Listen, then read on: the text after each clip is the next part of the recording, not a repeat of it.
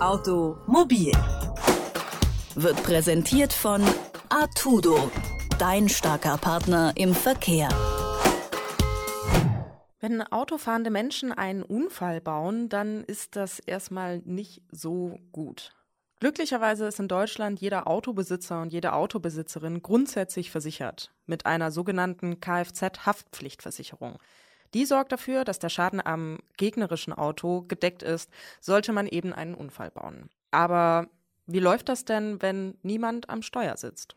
Ja, und damit herzlich willkommen zur neuen Folge von Automobil, dem Mobilitätspodcast von Detektor FM. Und mein Name ist Valerie Zöllner. Autonom fahrende Autos sind ja längst nicht mehr eine absurde Utopie aus irgendwelchen Zukunftsfilmen, denn schon jetzt werden Autos nach und nach automatisiert und sei das nur durch zum Beispiel die Einparkhilfe.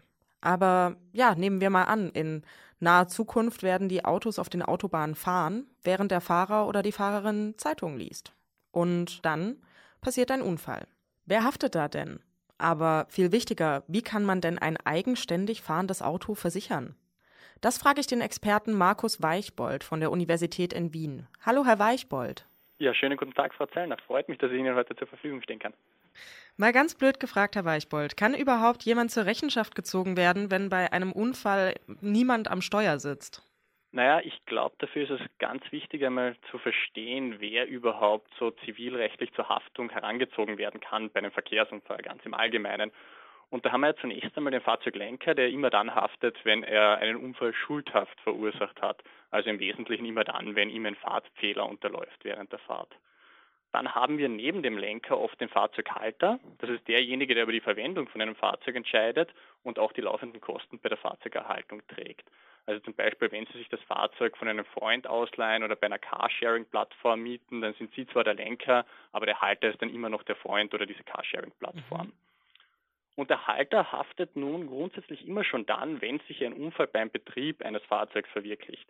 Und die Idee hinter dieser sehr strengen Haftung ist ganz einfach, dass Autofahren nun mal gefährlich ist und sich manche Unfälle nicht immer auf ein schuldhaftes Verhalten von jemandem zurückführen lassen, aber es trotzdem irgendwo sachgerecht erscheint, dass der Schaden nicht bei einem Verkehrsunfall Opfer bleibt, sondern zumindest demjenigen zugeordnet wird, der diese Gefahr von Fahrzeugen abstrakt ganz gut beherrschen kann und auch den Nutzen aus dem Fahrzeugbetrieb zieht. Und das ist nun mal der Halter. Und schließlich haben wir dann noch den Fahrzeughersteller, der im Wesentlichen immer dann haftet, wenn der Unfall auf einen technischen Fahrzeugfehler zurückgeht. Und wenn man sich jetzt die Frage stellt, wie wirkt sich da die Fahrzeugautomatisierung aus, also was ändert sich, wenn jetzt die Fahraufgaben nicht mehr oder nicht mehr so stark vom Fahrzeuglenker wahrgenommen werden, sondern auf das Fahrzeug selbst übertragen werden, dann sieht man das ganz schön, dass sich eigentlich in allen drei Bereichen teilweise Änderungen ergeben und teilweise keine Änderungen ergeben. Mhm. Den Lenker sieht man, der wird bei einer zunehmenden Fahrzeugautomatisierung immer weniger haften. Seine Haftung wird immer stärker zurückgedrängt werden, ganz einfach deshalb, weil er weniger oder gar keine Fahraufgaben mehr wahrnehmen kann. Der Halter, seine Position bleibt aber unverändert, weil auch bei einem autonomen Fahrzeug muss es irgendjemanden geben, der über die Verwendung entscheidet und auch die laufenden Kosten trägt. Und weil seine Haftung ja unabhängig davon besteht, ob sich ein Unfall jetzt auf ein technisches oder ein menschliches Versagen zurückführen lässt, haftet er nach wie vor. Und dann haben wir noch den Hersteller. Und wenn wir jetzt davon ausgehen, dass Fahraufgaben auf das Fahrzeug übertragen werden, dann werden Unfälle, zumindest wenn man es relativ betrachtet, häufiger auch auf einen technischen Fahrzeugfehler rückführbar sein. Das heißt, dass umgekehrt zur Abnahme der Haftung des Fahrzeuglenkers die Haftung des Fahrzeugherstellers steigt. Mhm. Ja, das unterscheidet sich ja mit diesen verschiedenen Level von der Automatisierungsstufe, wobei Level 1 mhm. ja weit verbreitet ist. Das sind so Sachen wie zum Beispiel schon die Einparkhilfe. Ähm, Level 5 ist da komplett autonomes Fahren, das hatten Sie eben auch schon erwähnt. Welche Probleme tun sich denn da auf der versicherungstechnischen Seite auf? Also auf der versicherungstechnischen Seite gibt es eigentlich eine größere Anzahl von Problemen, das große dahinterstehende Problem würde ich darin sehen, dass wir bei herkömmlichen Fahrzeugen den Lenker eines Fahrzeugs mitversichert haben. Mhm. Das heißt, dass die Schadenersatzansprüche, die daraus resultieren, dass der Lenker einen Fehler macht, in der Kfz-Haftpflichtversicherung gedeckt sind. Das heißt also auch, dass die Kfz-Haftpflichtversicherung den Schaden ersetzt und sich beim Lenker nicht regressieren kann. Wer allerdings in der Kfz-Haftpflichtversicherung nicht mitversichert ist, ist der Fahrzeughersteller. Das heißt, wenn ein Unfall auf einen Fahrzeugfehler zurückgeht, also auf einen Fehler in der Beschaffenheit des Fahrzeugs, dann muss der Kfz-Haftpflichtversicherer zwar für den Unfall einstehen, allerdings kann er sich dann im Rückweg am Hersteller schadlos halten, weil der Hersteller eben nicht in der Kfz-Haftpflichtversicherung mitversichert ist. Und dieser Rückgriffsanspruch ist etwas, was wir bisher so nicht erlebt haben und was in Zukunft vermehrt an Bedeutung gewinnen wird. Und muss da das Rechts- bzw. das Versicherungssystem überarbeitet oder eher komplett erneuert werden? Ich denke, dass in dem Zusammenhang, dass man an den Grundkonzepten wird man ähm, weiter festhalten können. Die Frage wird nur sein, wie kann ich tatsächlich, ähm, wie kann es mir tatsächlich effektiv gelingen, dass der Kfz-Haftpflichtversicherer sich am Kfz-Hersteller schadlos halten kann. Man könnte jetzt einmal zunächst auf die Idee kommen, naja, wenn solange der Kfz-Haftpflichtversicherer dem Verkehrsunfallopfer noch den Schaden ersetzt, haben wir eigentlich kein Problem, weil es trifft ja zumindest keinen Armen.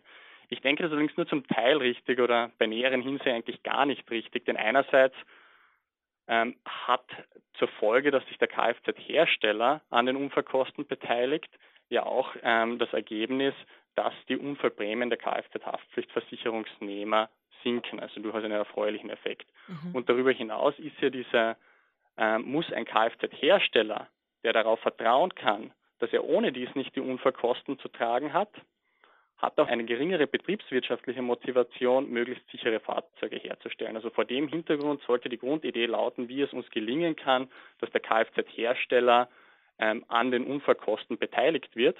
Und dies könnte sich etwa durch Modelle verwirklichen lassen, wo der Kfz-Hersteller in der Kfz-Haftpflichtversicherung zwar mitversichert wird, mhm. allerdings auch einen Teil der Prämienlast der Kfz-Haftpflichtversicherungsprämie zu tragen hat. Ja, und die Veränderung wird dann wahrscheinlich schrittweise kommen, genauso wie schrittweise die Automatisierung genau, also, kommt. Genau, also das sehe ich vollkommen gleich wie Sie, so wie wir schrittweise auch im Zulassungsrecht oder auch im Verkehrsrecht den Fall haben, dass man Schritt für Schritt ähm, automatisierte Fahrzeuge zulässt, wird man sich was Ähnliches auch auf Haftungslinie und auf Versicherungslinie überlegen können und durchführen können, indem man eben äh, im versicherungsrechtlichen Sinn Hersteller, die sehr hochautomatisierte Fahrzeuge ähm, herstellen und in Verkehr bringen, in der Versicherung integriert. Ja, autonom fahrende Autos versichern, wo hier im System noch nachgebessert werden muss und wie die Zukunft aussehen wird, darüber habe ich mit Markus Weichbold von der Uni in Wien gesprochen. Vielen Dank für das Gespräch. Danke sehr. Wiederhören.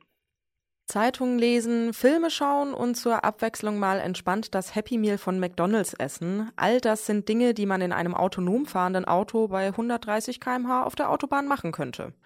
Welche Möglichkeiten sich da auftun? Hm, herrlich. Aber was ist eben, wenn die Technik mal versagt und eben ein Unfall gebaut wird?